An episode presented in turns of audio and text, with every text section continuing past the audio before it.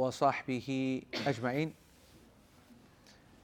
اللهم لا سهل إلا ما جعلته سهلا وأنت تجعل الحزن إذا شئت سهلا اللهم أعنا على ذكرك وشكرك وحسن عبادتك يا رب الكريم alaikum wa rahmatullahi wa barakatuh everybody All right folks Jazakumullah khair for your attendance The sisters yani today mashallah maybe they've gone on their holidays we don't know where they've all gone uh, Hiba has made a guest appearance trying to replace them all well done Hiba and today, the brothers, I think like about 100 people, I don't know what.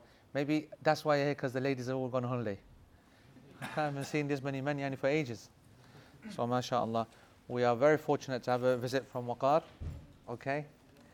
And uh, very fortunate because visitors bring gifts, okay? MashaAllah, tabarak ar-Rahman. And this is no messing about here, boys and girls, all right? There's some asl mal here, to be honest, all right? asl mal. Now, as you know, when there's asl mal going on, I need to be given first choice. All right? There's nothing wrong with that, is it? Is that like makruh and I should get the first choice? It's okay, even people at the back get chocolate as well. This is the kind of dars you're at, okay, guys? Don't worry. We've got so much chocolate, we're going to pass it around. You're going to have some as well. Lala the back said, I'm all right. No, you're not all right. Don't worry. When you see it, then you'll, you'll think again. So, Alhamdulillah, good to see everybody online. Good to see Sabine there as well, mashallah, who's joining us tomorrow for our trip, to Madinatul. So, next week, the lesson will be online, okay? Um, and it will be local, inshallah, in Mecca. Next week in Mecca. And then the week after as well, we won't be in Chido because, as we announced, Alhamdulillah, very exciting news that we are in Norbury, or as it has been named, Norbury. Yep, South London. Right, here's a question, boys and girls. What are the best ones here? What are you, okay? So the box has got basically whole nut. This is important for us to do because the people online need to know what the score is. You know what I'm saying? So we've got whole nut, we've got dairy milk, we have Cadbury's white, and we have caramel. Cadbury's what I'm going to need to try out, see what's going on there. Caramel, I need to check out what's going on there. There you go, okay? What are you complaining for, man? All right. They're all dairy milk, okay? Right. You know what I haven't done for a long time?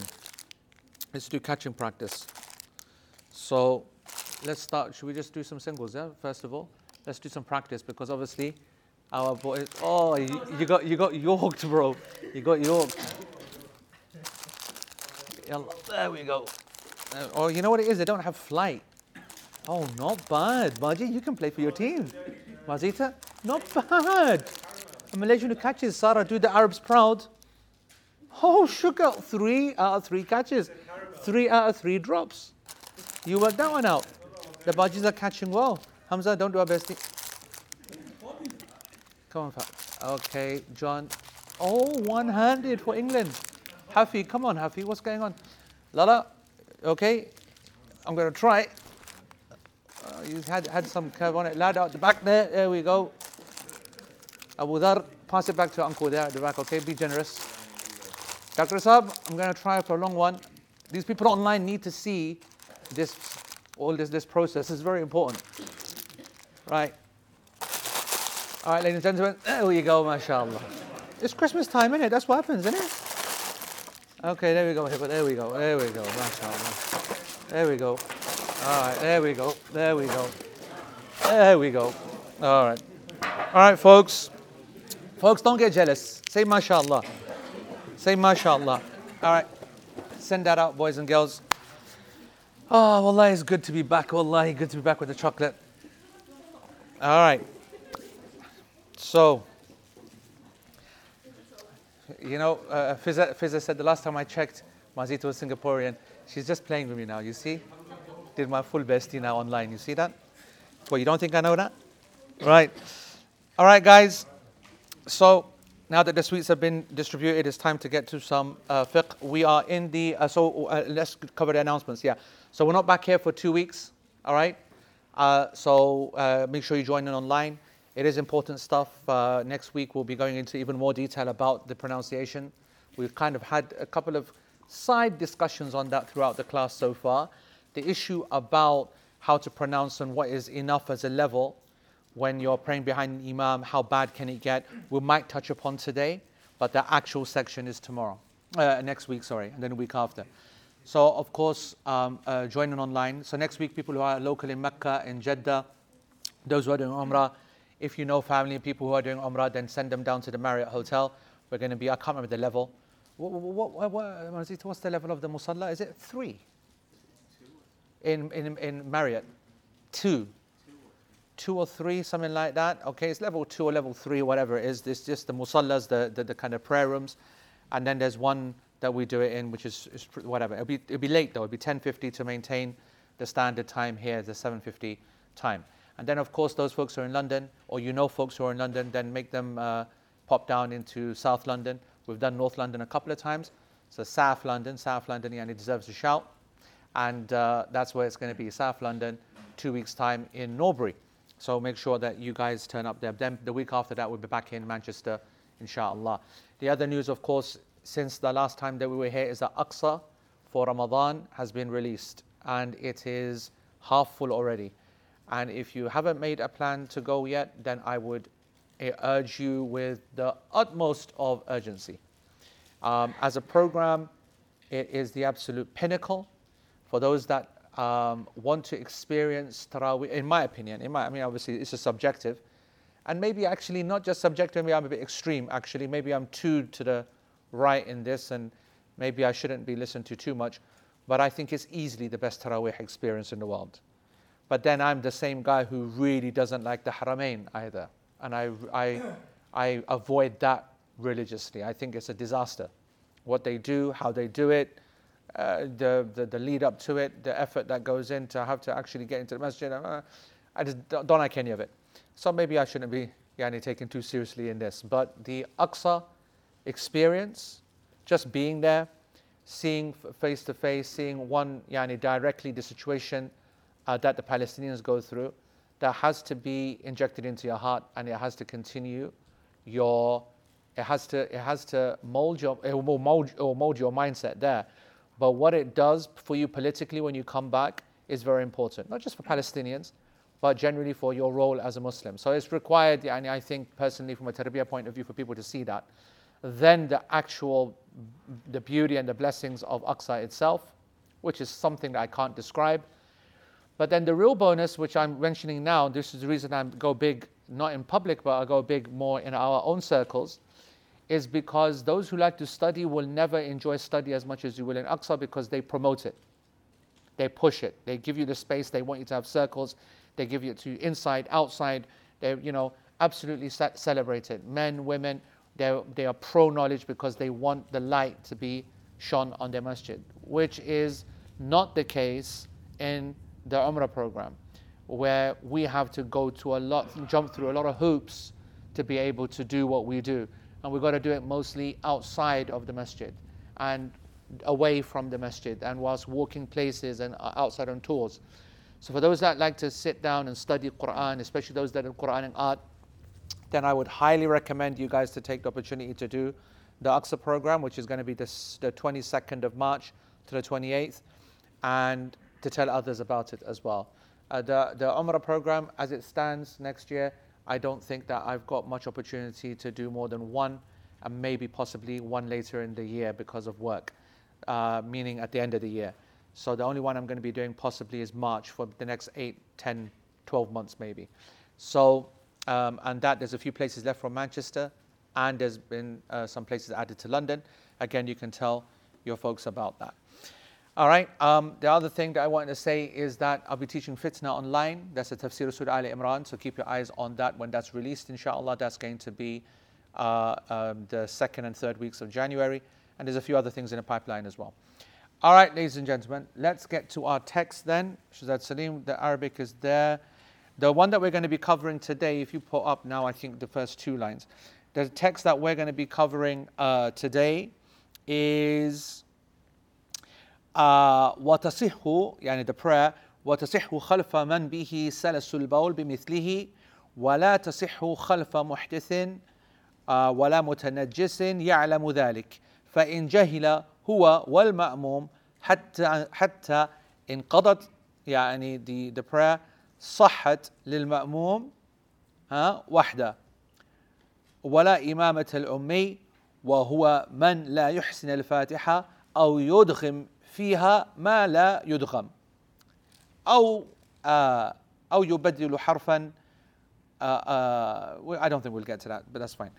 Um, so uh, we are, yeah. So the prayer is valid for someone who is incontinent to pray behind someone like him. So it is valid for someone who is incontinent to pray behind someone like him. Right? So meaning that if the imam is incontinent, then the only person that he can lead the prayer for is someone who is incontinent as well. This is the Hanbali position. Okay? And then we're going to jump into as well today. It is not valid to knowingly pray behind someone with ritual impurity or with uh, filth. Uh, this is a working translation. I need to write the notes up. He's written inexcusable filth, but uh, just filth is enough. Okay, so again, I repeat, it is not valid to knowingly pray behind someone, meaning your imam, with ritual impurity. That means he doesn't have wudu, or he with filth, meaning there's najis on his self or his clothes. And the follower, uh, if the imam and the follower, meaning the imam and the one who follows, are ignorant of this until the prayer ends, yani the prayer is finished, then they realize A and B, okay. Only the follower's prayer is valid. Only the follower's prayer is valid. So that's the uh, class text, and that's the Hanbali positions today. So when it comes to um, what Sheikh Uthaymeen says, we're going to be opening it up on page 240, please. Okay, right at the top of page 240 in the Arabic. And basically, we covered last week about this issue of the incontinent one. We didn't really look at the Imam position issue, we'll cover that today. But I just want to make everybody clear because we spent the whole lesson on this the issue of incontinence, of IBS, of continual passing of wind, of uh, irregular vaginal bleeding as opposed to menstruation, uh, uh, urinary incontinence, fecal incontinence, different ages. All of these fall into the same category. And the common thread between all of these things is that this is involuntary. This is involuntary uh, uh, uh, expulsion or, or um, flow, I forgot the actual English word, um, whatever, um, of something that would normally break wudu of something that normally breaks wudu. Anything that comes out of the orifices, all right, breaks wudu. As simple as that. But we have proven from what we did last week that actually when it happens without your say so, it happens because you are ill, it happens even though you're not intending, then it does not break the wudu. It does not break your wudu and you carry on. Whether that means you make one istinja to clean yourself and then you just carry on, you ignore what's happening, you ignore what's happening, you carry on praying with it and so on and so forth. The scholars had a little bit of a difference about how many times you need to make a wudu. Some of them said that you do it for each prayer time, and then within that prayer time, like you know those two three hours for dhuhr, those two three hours for asr, then you can pray whatever you want. Doesn't matter how many times you break the wudu. That's not a bad opinion. It's an opinion which is held by some scholars. But I told you my class opinion. I'm very very strongly on that opinion that there is no limit to the length of time that you are in wudu until you choose to break your wudu. So if you have, for example, the passing of wind as a constant problem because of IBS.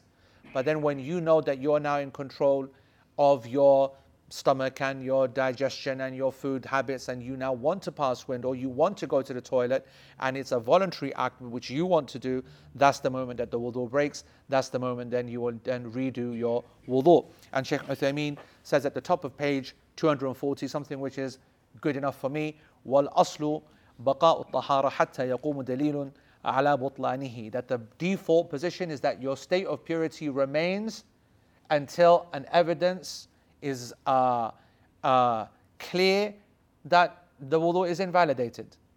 And why is he saying this? He's saying this because of the hadith we looked at yesterday, which we differed over what its interpretation was, in which a woman came to the Prophet ﷺ complaining of this continual bleeding.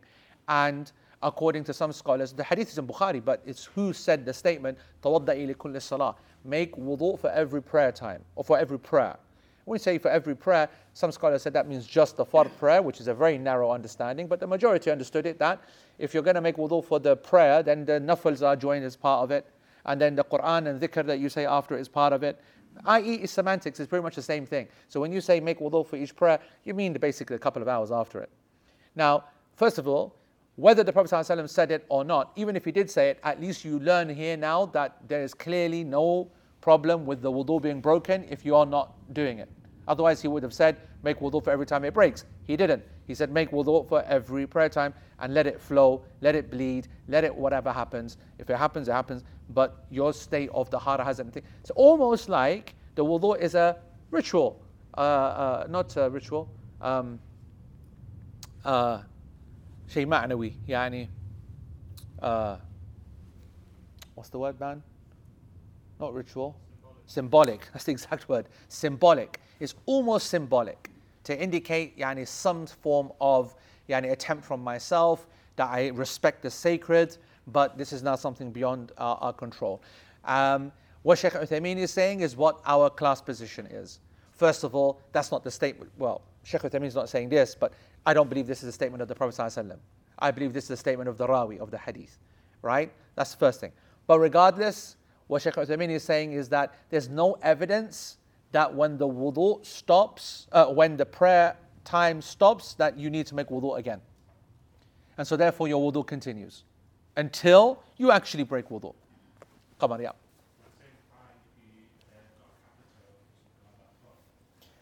In the situation of a catheter, um, so a catheter, folks, for those who don't know what a catheter is, um, because of some kind of problem, some kind of blockage, you have a tube that's inserted into the urethral canal or the ureter itself, and it basically allows urine to uh, flow um, uh, into and is collected by um, a bag or, or whatever is necessary.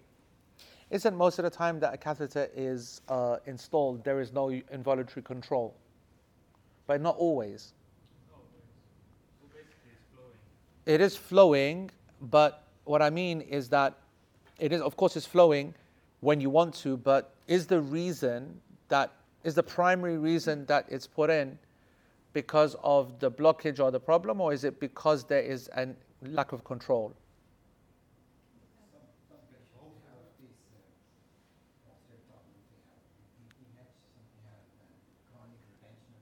Yeah. You see, this only becomes a mas'ala, there's only an answer, there's only a question to answer if the urine is flowing all the time. Again, what I want to say is that catheter does not equal incontinence. That's what I want to say. Would you agree with that? Yes. Would you agree with that? Would you agree with that? Catheter does not mean incontinence. It is possible for a person to have a catheter and to turn on and off the urge of urinating and control it in that sense. Correct or not correct? No? Meaning? So what you're saying is that if you've got a catheter in place, you're saying you can still control Yeah. If I don't want to urinate, if I don't want to urinate, it will not release urine. So you're saying there's no single way that it can be stopped higher up?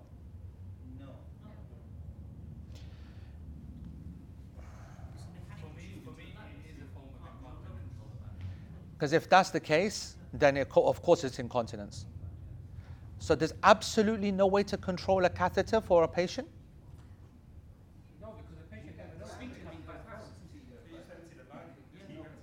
No, no, no, that's not control. Carry on, sorry, that?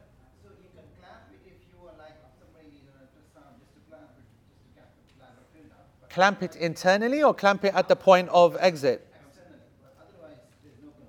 Right, okay, all right that, that, that's good then. Okay. If that's the case, and it clearly is the case, and when you think about it, actually, what muscle would close it?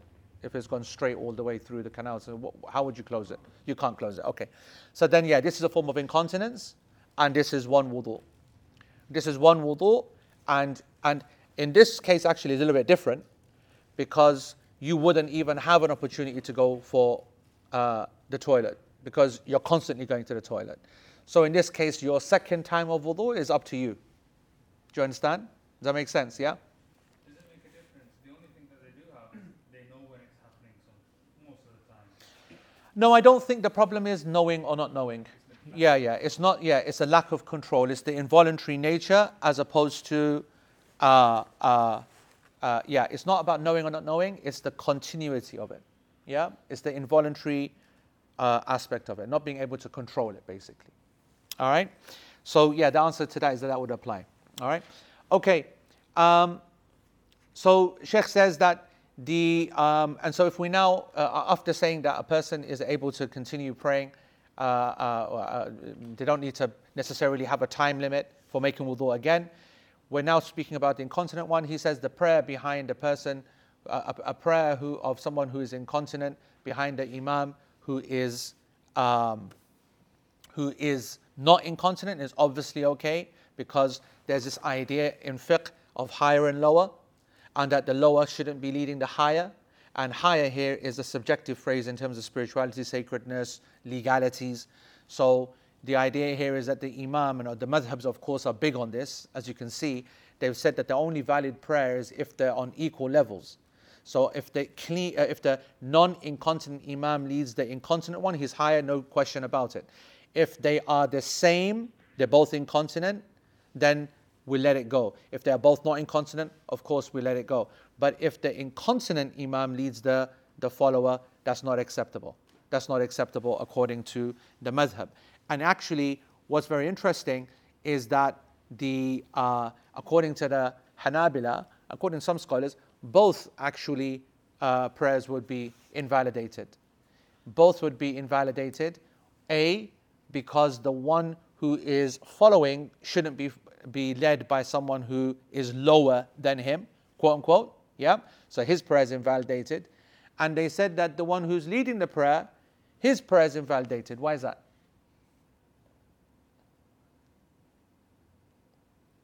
What do you think? He wasn't fit to lead. Um, let's, let, us let us say he did tell him. Let's say that he did know. His, his, prayer is valid. His prayer is valid? Of course it is. That's why his not fit to lead is not, not the right answer. Think like Hanbali gymnastics, yani here. What do you think that they would, yani, they'd argue? Anyone? They said that his prayer is invalidated because his niyyah is invalid. He made the niyyah to be an imam of a congregation that's not actually a congregation because the congregation can't stand legally because the person is being led by someone who is unfit to lead. He's the one who's leading it. So he's basically made the intention as a congregational prayer and it's not a congregation. His prayer is invalidated because he needs to be praying alone. Yani, that's the Hanbali's position. And I don't like it, and many scholars didn't like it. Yeah. Yeah, yeah, yeah. All, yeah, yeah. Because the, uh, so uh, when you have a stoma bag, effectively you're not having the option of having the the uh, the normal route of defecation, for example, and so you're having now a constant flow of najasa or constant presence because it's literally just been taken out. Yeah. So a person there does not need to consider the uh, the filling up of that or whatever as a necessarily breaking of uh, a state of wudu. Um, anyway, so, as I said, what's the reasoning behind this? The reasoning behind this for them is that because of this up down situation. You know, that's the, the, the, the, problem is that once you go down that kind of line, you are kind of, you're, you're, you're always going to be saying to yourself that, well, every time that the Imam and the the, the, the, the, uh, the, the follower are not on the same level, then the prayer is not going to be valid. It's going to be, you know, in all that it is. And I, to be honest, I don't, I don't like that position. Neither does Sheikh Uthaymeen. In actual fact, he says, القول الصحيح في هذا أن إمامة من به سلس البول صحيح صحيحة بمثله وبصحيح وبصحيح وبصحيح سليم. That the prayer of the Imam who has incontinence is valid all the time as a singular guy. His prayer as a leader or the Imam is valid all the time. The one who is being led by a person who is incontinent is also valid because the prayer of the Imam as an incontinent is valid. So of course the prayer behind the one, the one behind is valid as well. So we do not agree with this statement of the of the Hanbali position. Our class position is that no, that one of the incontinence can lead the one with incontinence and the one without incontinence. All of their prayers will be correct. Okay. Um, what's, some, what's something interesting at the bottom of page 240? You might have noticed. All right, is that Sheikh Uthaymeen says uh, uh, actually their position that the one who's incontinent can't lead the one who's not incontinent contradicts their own usul. Um, anyone give an example of where the Hanbalis might have themselves kind of shot themselves in the foot? Certainly from this angle. Think of the whole levels game, higher and lower, in an Imam position, an obvious one. Uh, uh, let me put it a different way. How could an Imam and a follower differ in a prayer? Sitting and standing, yeah, but we covered that. We didn't see any uh, issue there. Yeah, so knowing less, uh, less whatever. Yeah, that's one example. But what we're looking for now is the other way around. L- uh, the imam being less than the one behind. Traveler leading, traveler leading, that's good. All right. So a traveler is going to be seen as less because he's only praying two, and the guy behind is praying four. That's one example, but that's not the one which would fit this perfectly. Age. Yeah, maybe age. That's not one, no. So we're doing it the other way around, remember? We're doing lower. So here what they've said is that the lower guy can't lead the higher guy. Yeah? So where have they explicitly allowed the lower guy to lead the higher guy? Well, yeah, so if the owner of the house is not... Huh, oh, you mean, uh, you, you, you, mean the, uh, the uh, what did we say, tenant? Tenant. Yeah, the tenant versus the landlord, yeah. Yeah, that's, I guess that's an example. But something far more direct, far more obvious, far more easier. No, yeah, that's also uh, true, but something even easier than that. Imam in the mosque, yeah, just like what uh, John just said, yeah, similar to that. Think wudu.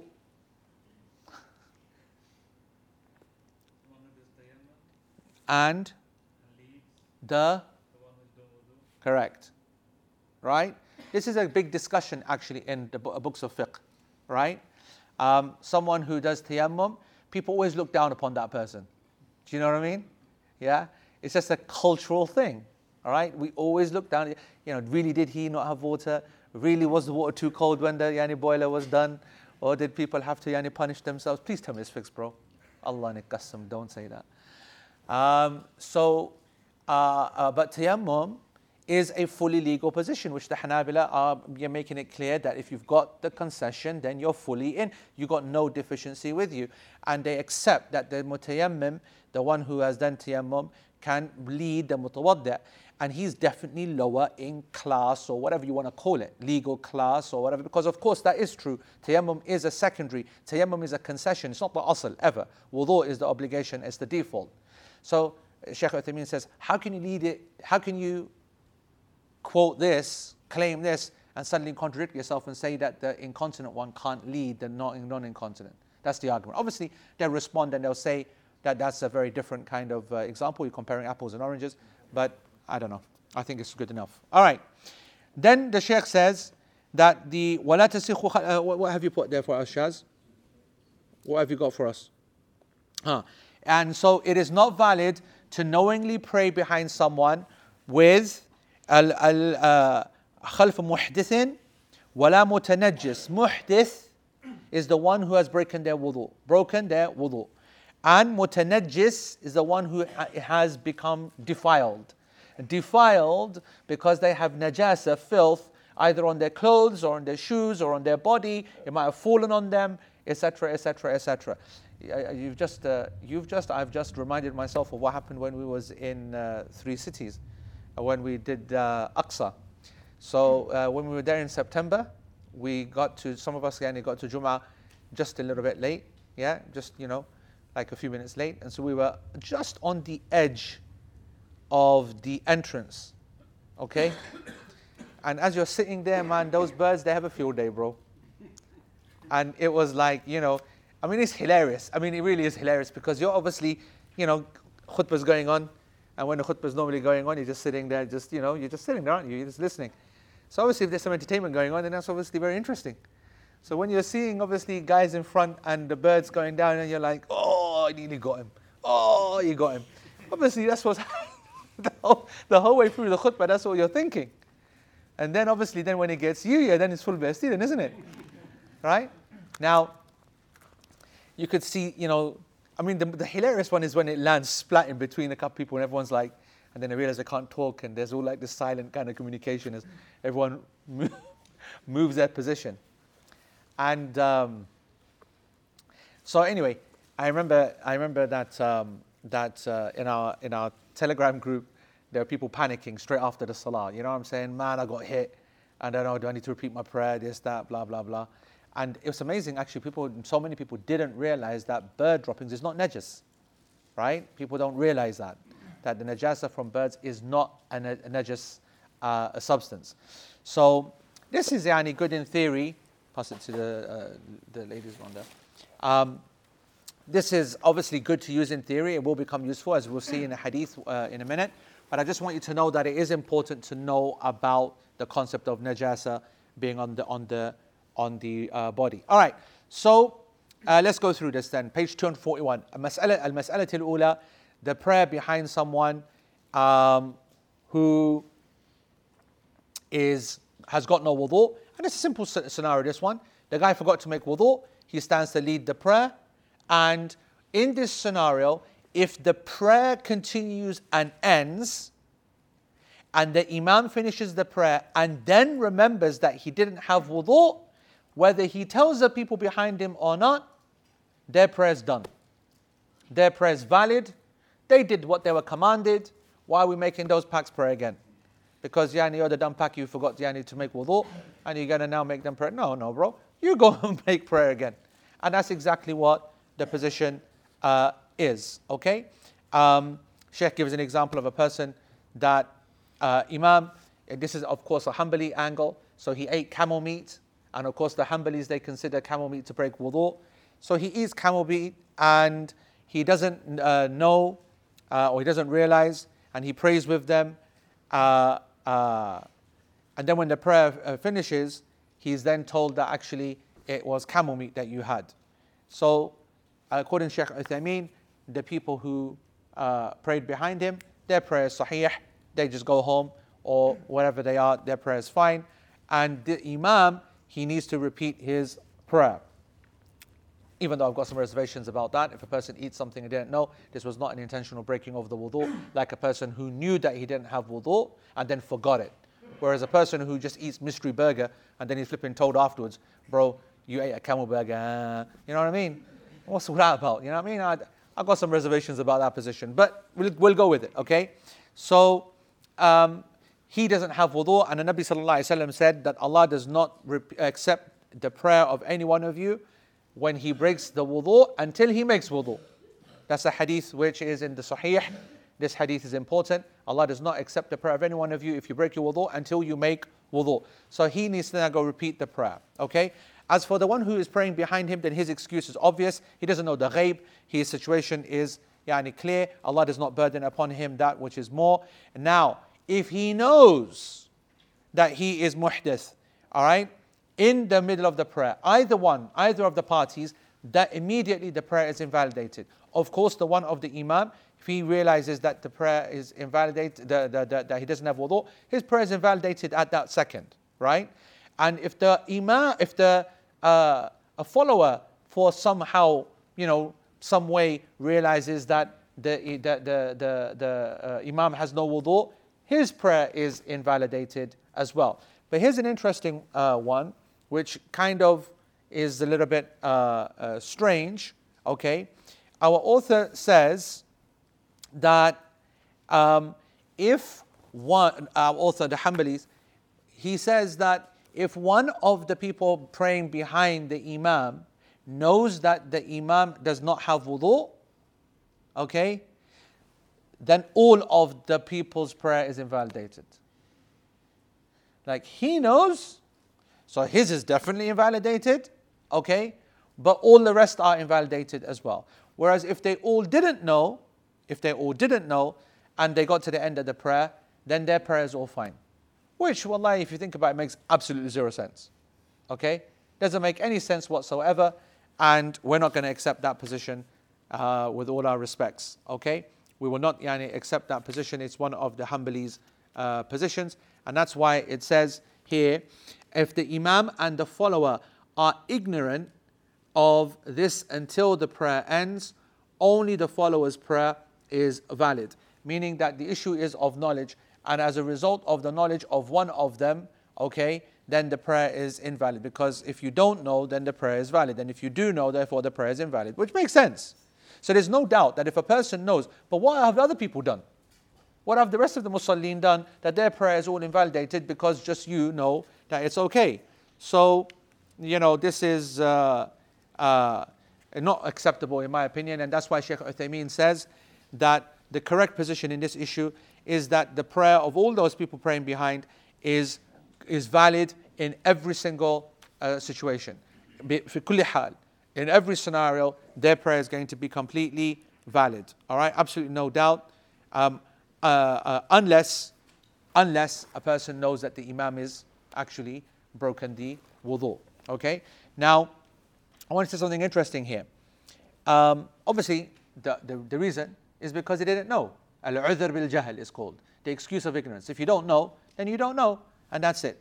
Now, uh, and they're not meant to be every prayer, you know, going to the imam, hey, you, you know, are you sure you made wudu? Because, you know, you got a history in these things or something like that. You know what I mean? You can't, you can't be doing this behavior every prayer. And this is, this is not the Ania system, is it really? So he's got to always assume, everybody's got to assume that the Imam's good. And, and just go ahead and pray. And if the Imam turns around and he says, I don't have wudu, okay, then we know what needs to happen. We, we see what happened with Umar radiallahu an. You, you deputize, we covered this a couple of years back, you deputize a person behind you, grab that person and say, complete the prayer, bro, I've, I've gone, I need to make wudu, or I don't have wudu, or I forgot to make, whatever it is, doesn't have to tell him anything, right? He just puts this person forward and the prayer then continues from there. The people have got their, uh, an option there, right? If the imam, for example, didn't, you know, didn't, and that's why we said that it, to have knowledge as an imam is important, because you need to know to do that. But let's say that a guy was leading and didn't know what was going on, and just basically legs it, yeah, out of shame whatever, then the people behind have got two options. They themselves, and he would indicate to someone to go and lead the prayer, and that's what happens. And or they all become individuals and they continue their prayer alone. And you would have heard me mention this a lot to the sisters when it comes to uh, their prayer in those masajid that uh, they can't see the imam. And the microphone goes down, the speakers go down, then don't hang around. Don't worry about yani, the sound coming back or not coming back. Put yourself as a lady forward and let her lead the prayer. Or just carry on praying individually, which I think is probably the better option because for women, I think it's a better option, and for men, uh, possibly the, the one leading them. But both are completely acceptable. Sheikh then says, so here we have an important maxim, a qaida, muhimma, جدا very important أن من فعل شيئا على وجه على وجه صحيح بمقتضى الدليل الشرعي فإنه لا يمكن إبطاله إلا بدليل الشرعي any person who does an act who does an act according to the way that it has been explained in uh, according to a shari evidence, then it cannot be invalidated except by a shari evidence. Is that clear?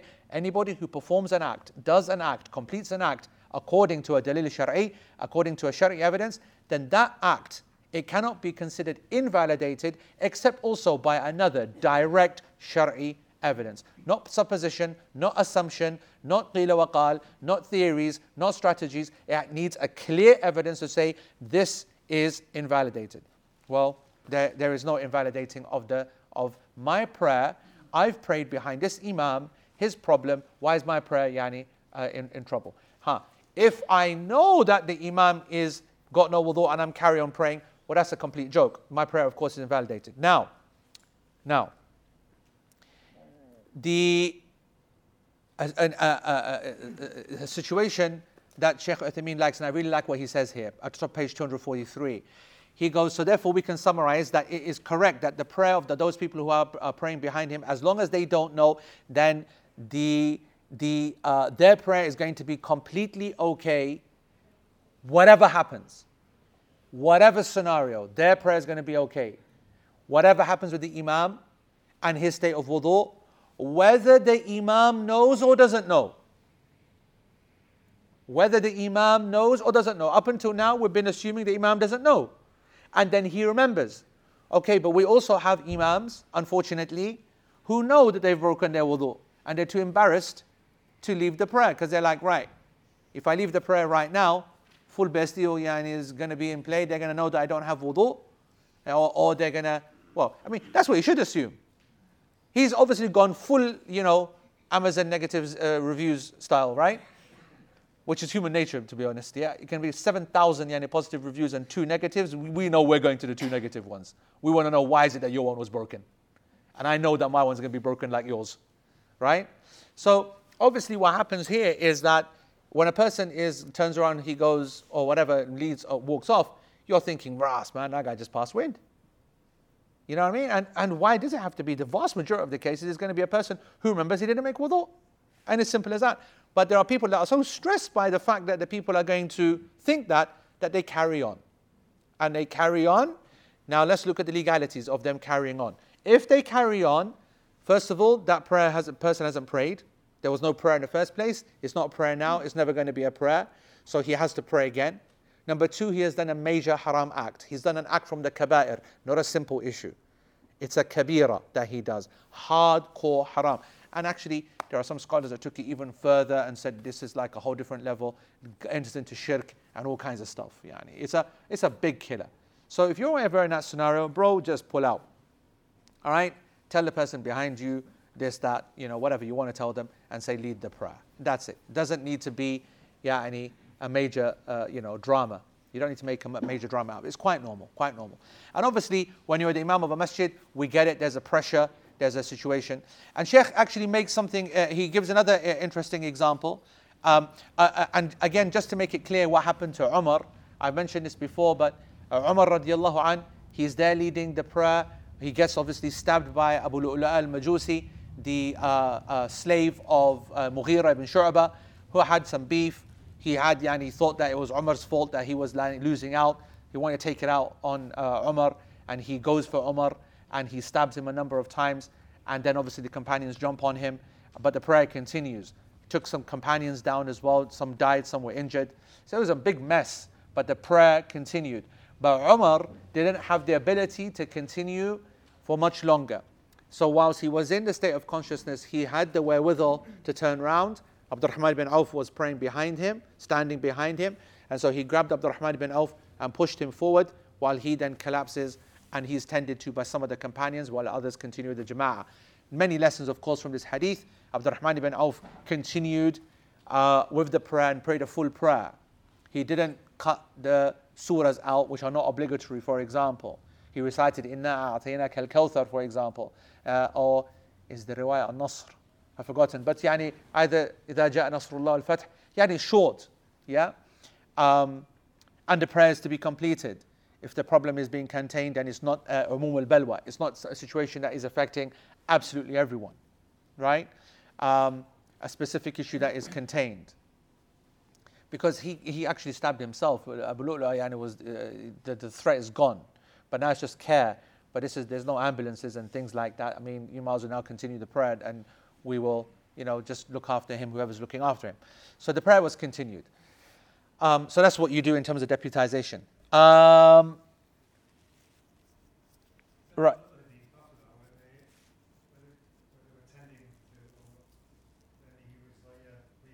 Uh huh.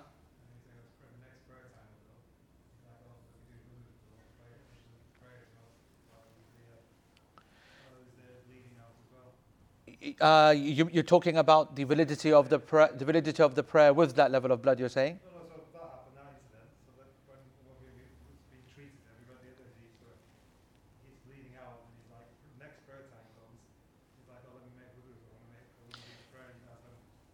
Yeah. Yeah. Um, Sheikh Uthaymeen then also says the second scenario that we're speaking about here, other than breaking wudu, is the najasa on the body, right? and what happens when you're praying behind someone who has najasa. The author has put them in the same category. He said that yani, the one who is praying behind the one who broke wudu and najasa and has najasa, they're to be treated the same. Is that the case? Well, Sheikh Uthaymeen says that if the Imam has uh, najasa on his body, he doesn't know, and the uh, ma'mum doesn't know, and they only find out until after the prayer finishes. For example, he looks and he sees on his arm, I don't know, urine, feces, whatever yani the scenario could be, right? Then the prayer of the guy behind is okay. Because the prayer is complete, he did what he was meant to do, game over, his prayer is fine. Okay? As for the Imam, the his prayer is not correct because he had the presence of najasa all this time. He has to now wash off the najasa from his clothes or from his body, and he needs to repeat the prayer again because from the conditions of the prayer is to ensure that there is no najas upon you, and if the conditions are not uh, fulfilled, then the act cannot then stand. Therefore, the prayer is invalid. That's the Hanbali uh, position. As for if you learn in the middle of the prayer, for in فإن fi في أثناء الصلاة وجب عليها أن يستأنف الصلاة هو والمأمومون يعني the uh, imam if he looks at the, uh, himself in the prayer and sees the najasa then he will then um, need to stop the prayer and start again. This is according to what the text of the author has said.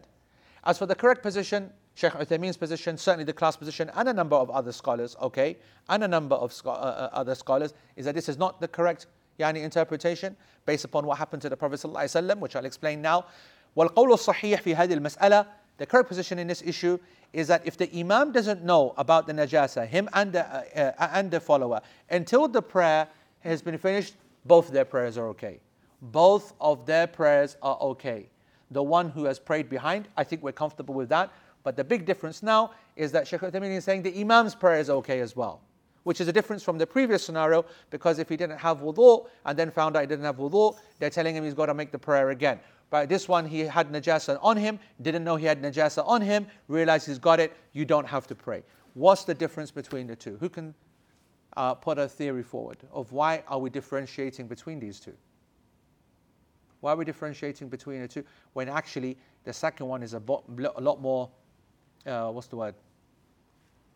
Like visible, right? Visible in terms of dirt or whatever, huh?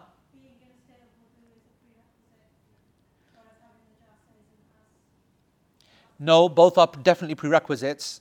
Uh, uh, when we list the prerequisites of prayer, okay, let's go through them. For example, covering the body, uh, uh, facing the qibla, making sure that the area is clean of najasa, the self is clean of najasa, being in a state of wudu, having the intention to pray. All of these are equal in their, uh, in their legality. They are equal in their legality, but there's clearly a difference in something else.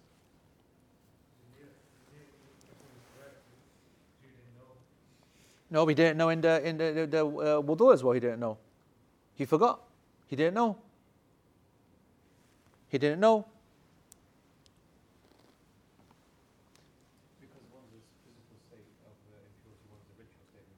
One's a physical state of impurity, Shazad said, and uh, uh, by the way, welcome, Shaz.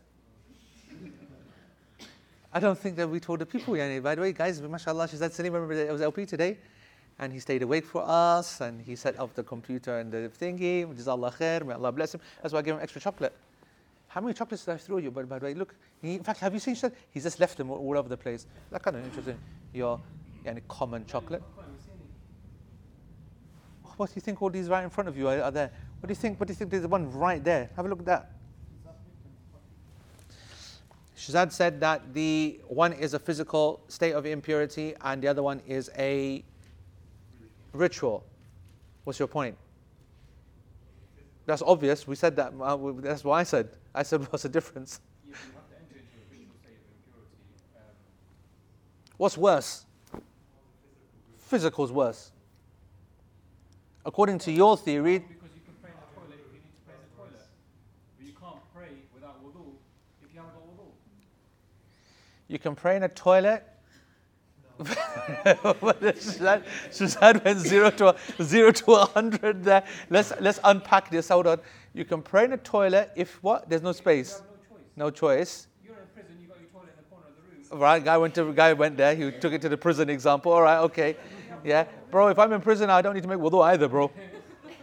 You can pray there, and, but you can't pray without wudu, but you can pray in that place, which is, uh, you know, problematic. If you've got no other choice. But did you, not, did you not say before that if one's got najas, is the, the one who's praying behind him is valid, and the one that has got najas, he finds he has to do it, he has to pray again. Are you saying now? You know, you're saying if, if the both, if he's got najas, he doesn't know, this one's valid. 'Cause before, Yeah. it was given No. And, and, also the state of uh, incontinence we just did. If the person's leaking urine, he's got najis on him, Okay, but he's still in a state of ritual purity. okay. So so how so how who does that support? That doesn't support your argument. That supports my argument. Actually, I haven't even put my argument forward, but ritual impurity is worse as you can pray with najasa. That's basically Salman saying what you're saying. You can remove the najasa whilst in salah. Okay. Uh, Mustafa saying that the hadith showing you can remove items that have najasa on them whilst in the middle of the prayer without having to start again is a very important hadith, which indicates that clearly there's, there's something there. But that, that's, not, that's, a, that's, a, that's an example, it's not a reasoning. And Sheikh Uthaymeen says that the reason is the difference between them, والفرق بينهما, this is nice, أن الوضوء من الحدث من باب فعل المعمور ها واجتناب النجاسة من باب ترك المحظور فإذا فعله جاهلا فلا يلحق حكمه يعني that there is a difference in the strength or there's a difference in the, the way that we are to come to these two prerequisites. When it comes to the wudu, okay, then this is from the chapter of being obligated to do something. So it's a positive action. Whereas when it comes to najasa, we are to avoid something, avoid the prohibited. And to do the obligatory is always given precedence over avoiding the prohibited. That's what you thought you meant, okay? That's what you thought you meant, all right? Well, we'll give it to you. Let's, we'll always give it to you, bro. So, uh, this is a really important principle, by the way, in Sharia. It pops up here and there. It's a qaida fiqhiyya and an important one. When it comes to prioritizing, if you're in a scenario, the obligations versus doing the harams, all right? The obligations must be done because you are obligated. And as for the harams that yani, are going to occur, that are, need to be avoided, well, if you can't avoid them all, then you avoid yani, whatever you can. It's of the lesser of or importance of the two, if they're going to be uh, point. So once you're in that scenario, we now recognize that they're not the same. The one who is making wudu, you are obligated to make wudu. Breaking it is very serious. Whereas the one who was told to stay away from the najasa, it was stay away from najasa.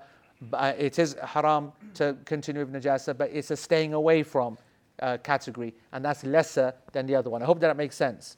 And then the hadith, as uh, Mustafa mentioned, is what clear, uh, uh, show, uh, um, it proves it. In the hadith Bukhari, Nabi sallallahu alayhi wasallam praying with his companions, and he suddenly takes off his slippers, flip flops, the na'al, okay, flip flops, indicating that the prayer is normally done in flip flops, in footwear. The asl is not necessarily to take them off. Their normative situation was that they would pray with them on. And so the companions also took off their slippers.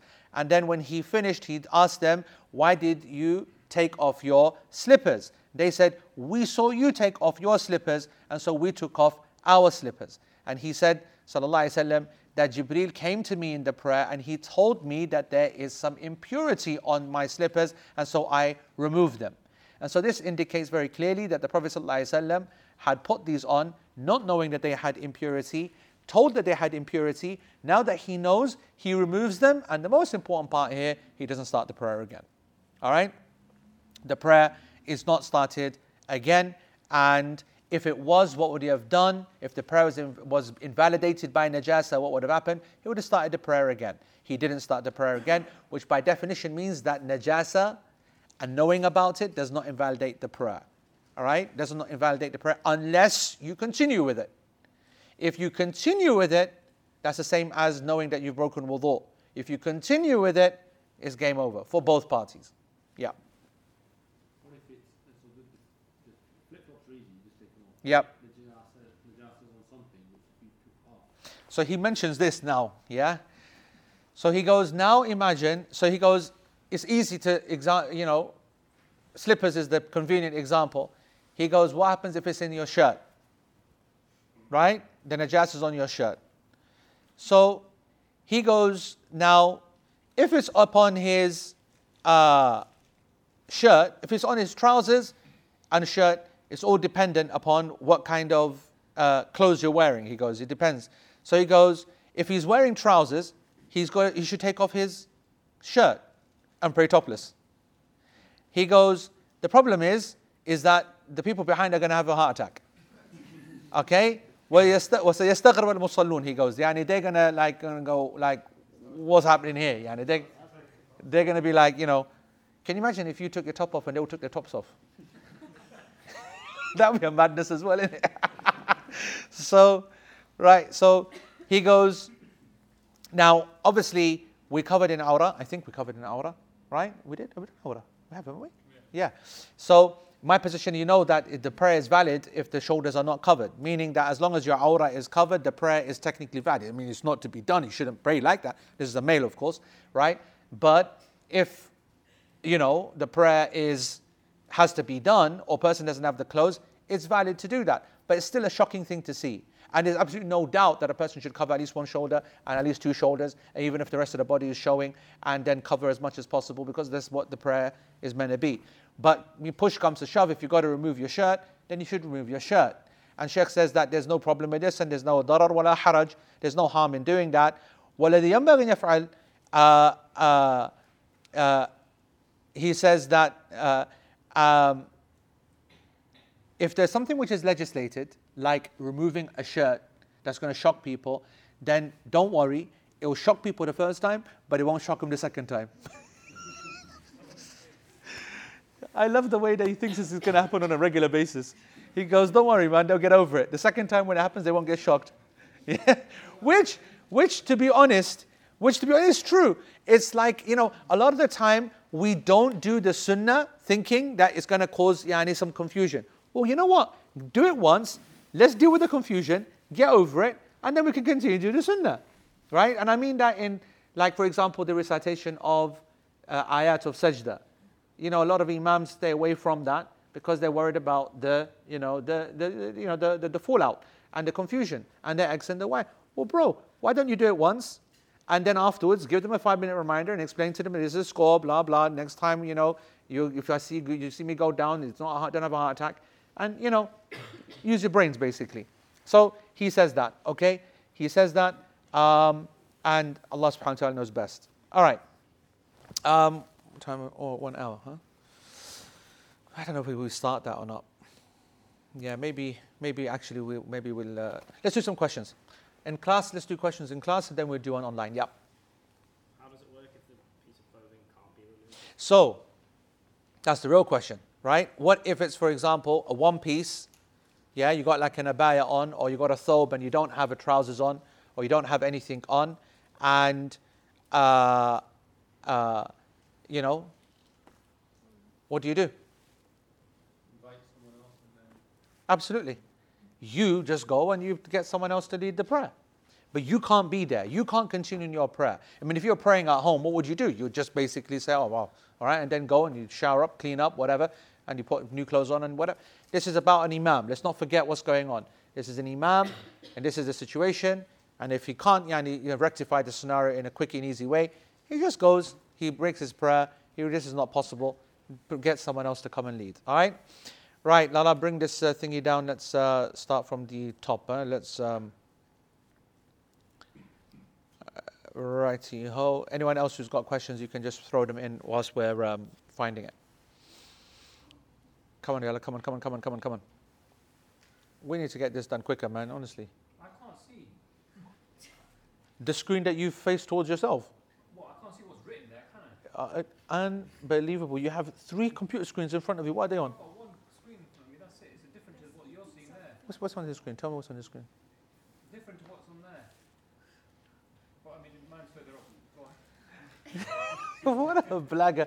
He's a proper Bobby blagger, you know that? No? No, carry on. No, no. Right, we'll stop there. Does eating something haram break wudu? What a great question.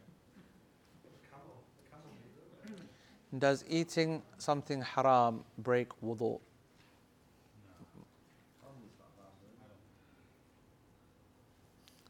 What a fabulous question. I never had it before. Never heard it before, ever.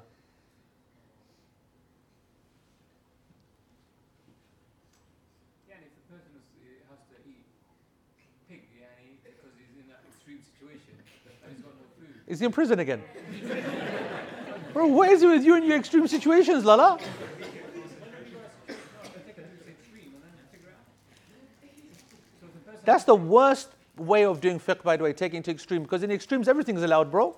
Yeah, but then you go back to that person who has got no other food but a to make wudu again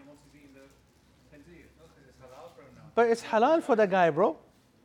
You've made it, you've chosen the most extreme scenario. How's that going to help us in the normative one? Why, would it be blue?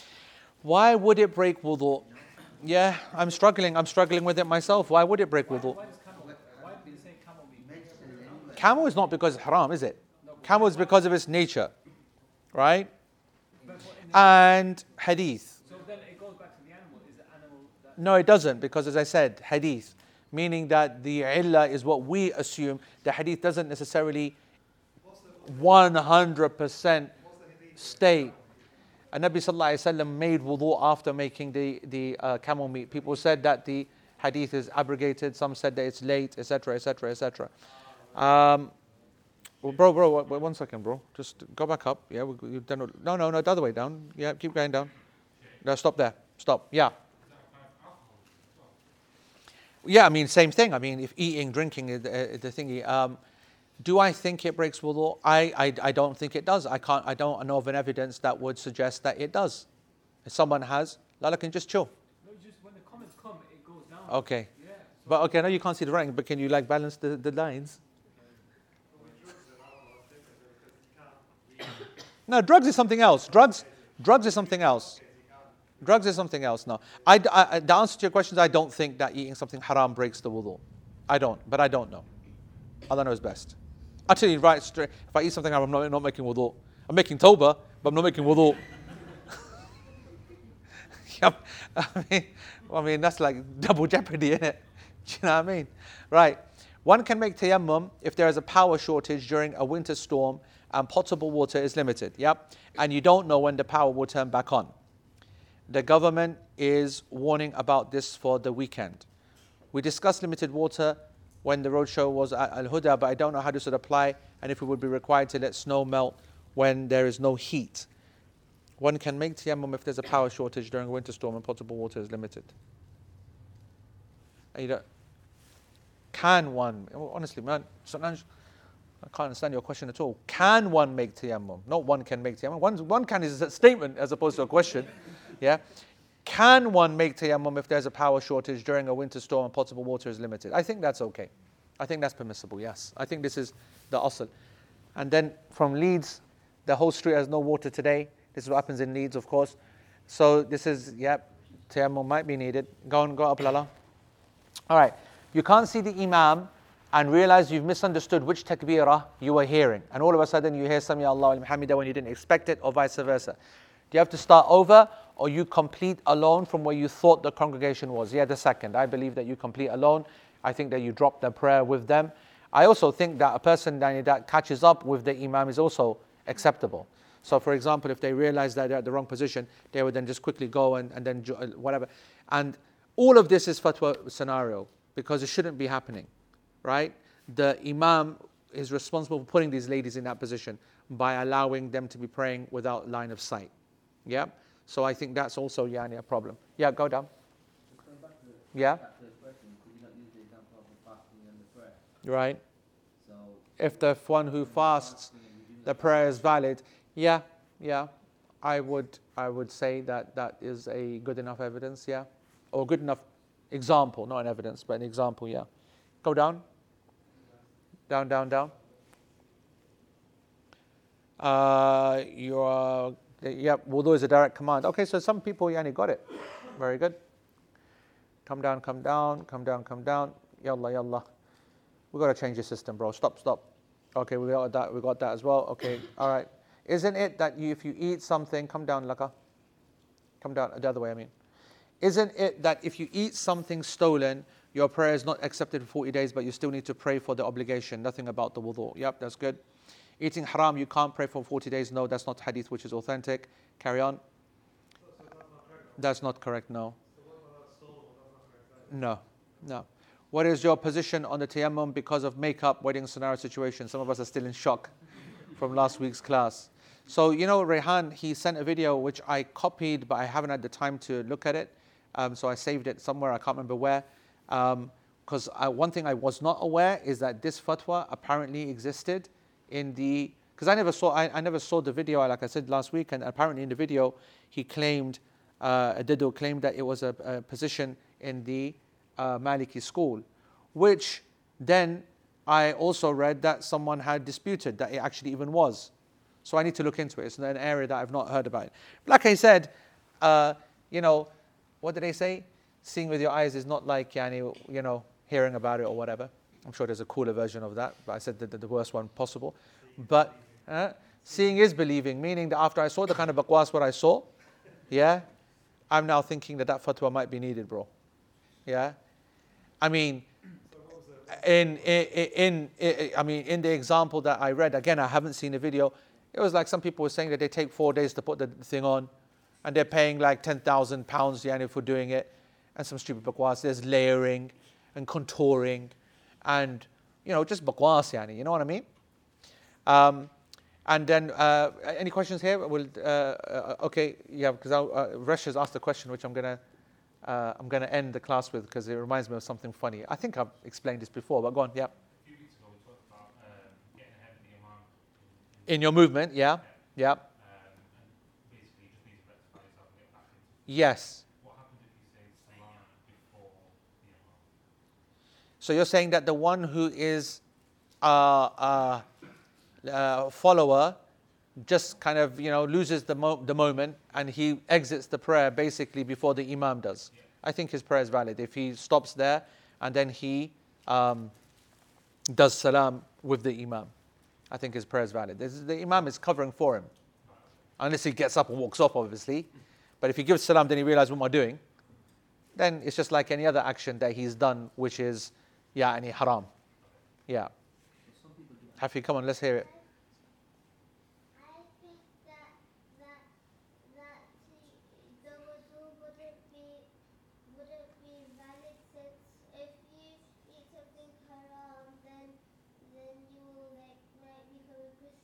Right. Yeah, to be honest, to be honest, I think I like your position. Whenever I heard the word Christian, I can only think of when what's his name said to Sheikh Abdul Ghaffar, "You are Christian Imam." you know, when someone gets upset at someone, there's levels, but you know, to say to some guy, "and you are Christian Imam," that's a, that's a that was a red line that was crossed to a whole different level. Sheikh was like, "What? what kind of what kind of cuss is that? I'm all cusses. I'm a Christian Imam." So, um, anyway, put on simple, attractive makeup for the husband after the event. Problem solved. I think Solange belongs to another generation. You know, she belongs to that generation that I belonged to until I went to the wedding. Right? That's that's the that's that's that's the that generation. I mean, that's what we think. I mean, I'm not gonna lie. It's crazy though, isn't it? I mean, how can the Sunnah support that? How can the Sunnah support that? We obviously know, and I want to have that discussion. Did you come, the Chief? Did you come for the wedding discussion? You know, Chief basically said he's going to come. Obviously, it's mission for him to come. He's far away. He goes, but you're going to have the wedding debate of whether what we should do with weddings. I'll come. And I quote the Chief. In fact, Chief, why don't you say yourself what you said? You said, if you want to know anything about weddings, ask me. now, I don't know why he knows so much about it. Why, why do you know so much about it, by the way? No. why is it that you know? Pakis, yeah? So he knew all the rates, all the prices, how much should be per head, this, that, whatever. But if you think about it, the whole mess is because people have left the, the, the, the sunnah. The Nabi Sallallahu said that the most best of the, the most blessed of the marriages are the most simple, right? The most simple. Now, you can be as subjective as you want about what simple means. I get that. But there's no way that I'm taking a, a woman that's spending one whole day paying 10 grand or 5 grand or 2 grand for someone to come and put layers and layers of bakwas on her and do this, that, paint and bakers, turn her into a bloody statue, and then say, you know, this is a blessed wedding. How is that a blessed wedding, bro? So ultimately, that's the, uh, that's the answer, you know. I mean, you know. But like I said, I need to find, I need some kind of practical. My cousin was there at this wedding. He goes, it's you Pakis, man. Us, he's a Paki himself, he's a Pathan himself. But he goes, us Gujis, because he's a, like a, you know, tablighi kind of, you know, right? He goes, us Gujis, we just do all of ours in the masjid. All in the masjid. That's it. Man in the men in women's section, women in the women's section, and, you know, and uh, you eat the food and that's it. And, I, you know, that's got to be the answer, surely. Now, what are the women going to do about that? They're going to say, well, where's my opportunity to do my contouring and all that business? I don't know about India. I don't- think we can blame Hindus and Indians. But the thing is that, yeah, you know, there is a desire to, you know, dress yourself up. I don't know where it comes from. I mean, There's a balance between dressing yourself up and going to an extreme. That's going to an extreme. A little bit of simple this, that, they look, yeah, look nice. Yeah, take, well, okay, an hour, you want it, two hours maybe. More than that, come on, man. What's, what's going on? Yeah, but we took it the wrong way now. And a guy gets ready in 20 minutes, Believe man, me. the shower out, the shower tire is on. the bed, all these- there's no way that you take 20 minutes as Shazad that. Don't Sil- use that. Yeah, use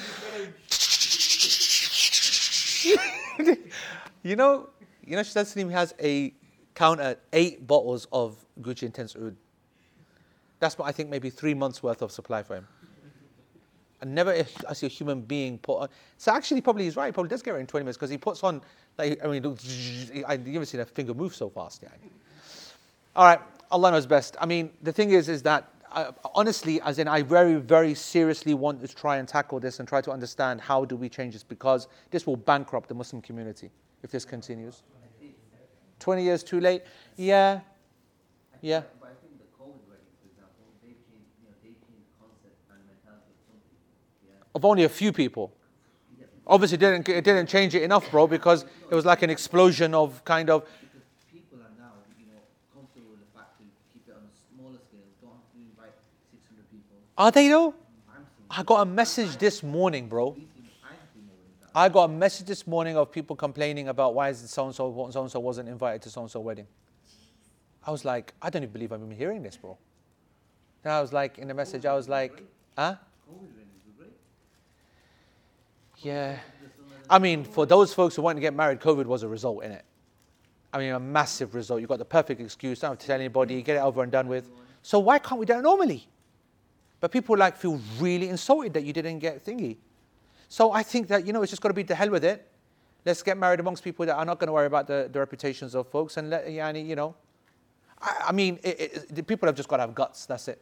Because it's uh, super obvious paying all this silly money for. I mean, it's crazy. I mean, it really is. I mean, I just can't. I can't understand. Anyway, we're going to go on and on about this, but I just want to. For me, Nigerian weddings are they on another level? Are they? no, I think some pack ones can go to some stupid levels, definitely. I mean, all, all of them can. So uh, bring it down, the Chief. Uh, the, the question that I want to just uh, end up on, more, more, more, more, more, more, more, is that the uh, uh, uh if someone gets alcohol on their clothes accidentally, do they need to change clothes to pray? So obviously, if you're applying any kind of spray, then that has alcohol in it, of course and uh, that would be a problem if that was the case. But alcohol is pure. Alcohol is a pure substance. It is not something which is najis, and that's the position of quite a few scholars. Even though there are some scholars that said it's na- najis. And I want to end with a story that I'm sure that I said, but but the blank faces would indicate that maybe it didn't. When I was at university, and uh, Road. So I've heard that, I've said that one. Huh? Yeah, I have done that one. Yeah, okay. Uh, do I say it or no? The majority haven't.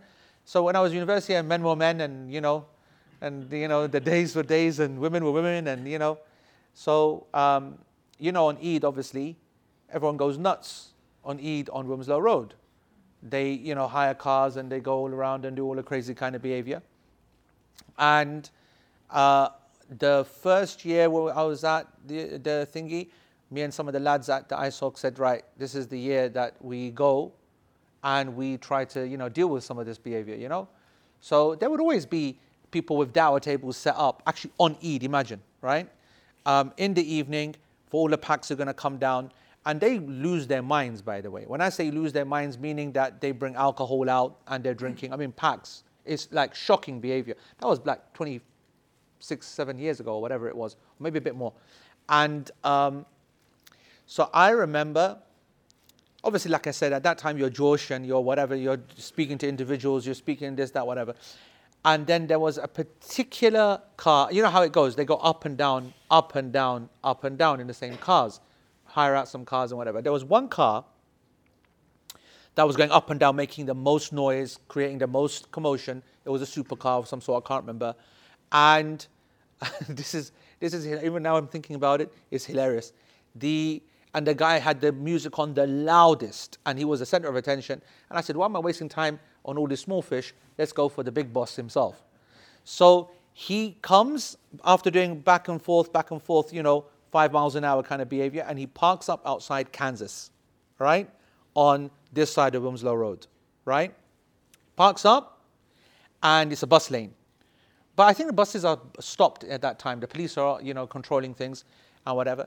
And so then uh, the, this guy, he is uh, there, he's got the music absolutely blaring, and he's got all four doors open, right? And he's got the car full of uh, some lads and some girls and whatever, whatnot, and they're drinking, uh, uh, they've got like some beer or something like that, okay? And, um, and I've got to make sure I don't get this wrong now. So, obviously, you know, people, Baghdad people, right? These, these people, they have limits, right? Packs do have limits. They don't, uh, um, what can I say? Like, uh, if they're going to give aggro, they're not going to give aggro to their Molvis. That's what I want to say, right? I've got more credit in the bank than if I was clean shaven, for example. So you know that, so you play on it. So I went up to the guy and I, you know, I said, uh, listen, uh, bro, this isn't right you know, something I can't remember what I said. And he goes, "Ah, oh, man, you know, sorry, bro." You know, whereas, whereas if someone else had said that to him, there would have been some fighting kind of happening, right? But he was like kind of respectful, and he's like, "Oh man, I'm, I'm kind of, you know, I'm sorry, bro," and just you know, carry on or whatever, whatnot. So I thought to myself, I'm not taking advantage of the credit I've got here, right? So I said, listen, you got to stop this. There's people that are, you know, looking at you and, and whatever. He goes, listen. So I grabbed the bottle from him, right? And then the, the you know, then he became upset. So he comes out of the car. And I backed off. And now he's there because the, the door's there, it's a pavement. And, you know, but he's, you know, the people around are quite shocked that he got out even. He had, he had no movement or anything or what. So, like, you're no way you're going to hit the guy with the, with the, uh, the beard. So he immediately kind of recognizes that and he's like completely like just disappointed and you know, and the people are laughing at him and whatever, whatnot. I said, no, this isn't a funny, you know, situation. We've got to, you know, uh, you know, not do this kind of thing again. And he goes, uh, uh, he goes, uh, listen, you shouldn't be doing this kind, uh, you shouldn't be doing this kind of thing. We should be doing, you know, uh, we're allowed to do what we want. You want to practice your Islam, some bakwas or whatever, whatnot. Anyway, whatever, something happened that made me very angry, right? He must have said something or whatever, whatnot. So I took the alcohol and I poured it over him. Okay? I poured it over him. And obviously, you know, he was like, oh my God, what's happening? And his mates were all laughing. But the crazy thing was his response. He said, This is najas, this is najas. you know, he was like losing it because he thought that, you know, yeah, no problem drinking it, but whatever, whatnot. And and his, I mean, a proper pack, obviously. I mean, huh? Yeah right? And I, I, I then I, something like you know I said to him, bro, the least of your problems is this. You can go now and pray, and it will be all okay, no problem. In these clothes, he goes, astaghfirullah, you can't say that. It's crazy his lingo, what he was saying, right? Uh, You told him before you said he maybe bleed. Didn't you say palit. Palit. Did he say maybe palit? No, no, oh yeah, you're right. Maybe he didn't say najas. Maybe maybe palit. Sorry, I beg your pardon. Yeah, you're right. Yeah, not, I- yeah, yeah, not najis. He said, you made me, you made me palit. How dare you make me palit? I said, bro. And, um, and it was, I, I- I mean, you know, back in those days, that's how that used to be done. It used to be kind of rago, kind of, you know, ghetto style kind of thing. And uh, his bestie was done. And, you know, obviously his clothes soaked. But subhanAllah, like I said, he didn't have in him to kind of, you know, fight or push or whatever because he knows that there's limits. And just shows that people who go, they're just all dumb packies, that's it. Not like they're, ideologically and convinced that they got to go and break the Sharia. They're just dumb. Yeah, and they're just, they're just dumb. And that's it. All right. Any exam, any uh, excuse to mention that story, even though as you can see, I've completely forgotten the details of it. Made kebab of that story. Khair. All right, guys. Jazakumullah khair. We'll close it there, inshallah. Barakallahu feekum, inshallah. See you here locally in uh, three weeks' time. Uh, next week in Mecca, week after that in London. سبحانك اللهم وبحمدك أشهد أن لا إله إلا أنت أستغفرك اللهم وأتوب إليك وجزاكم الله خير والسلام عليكم ورحمة الله وبركاته